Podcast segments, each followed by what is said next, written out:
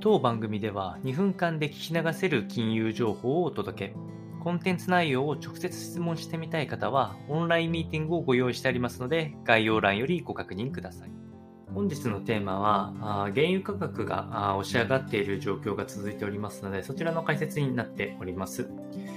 えー、2月の11日金曜日の時点で OPEC で、えー、どんどんこう石油の供給が細っているっていうお話が出てたところ、国際エネルギー機関 IEA から警戒感が発表されて、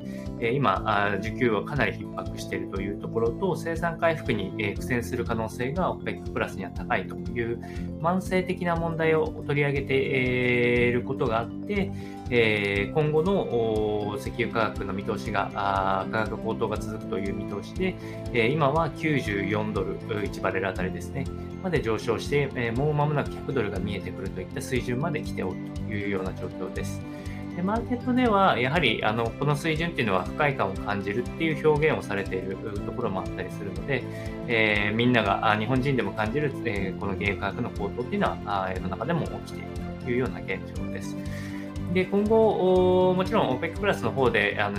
あの供給ですね、供給面回復させるといえば、またストンって、えー、価格落ちる可能性はあるんですけれども、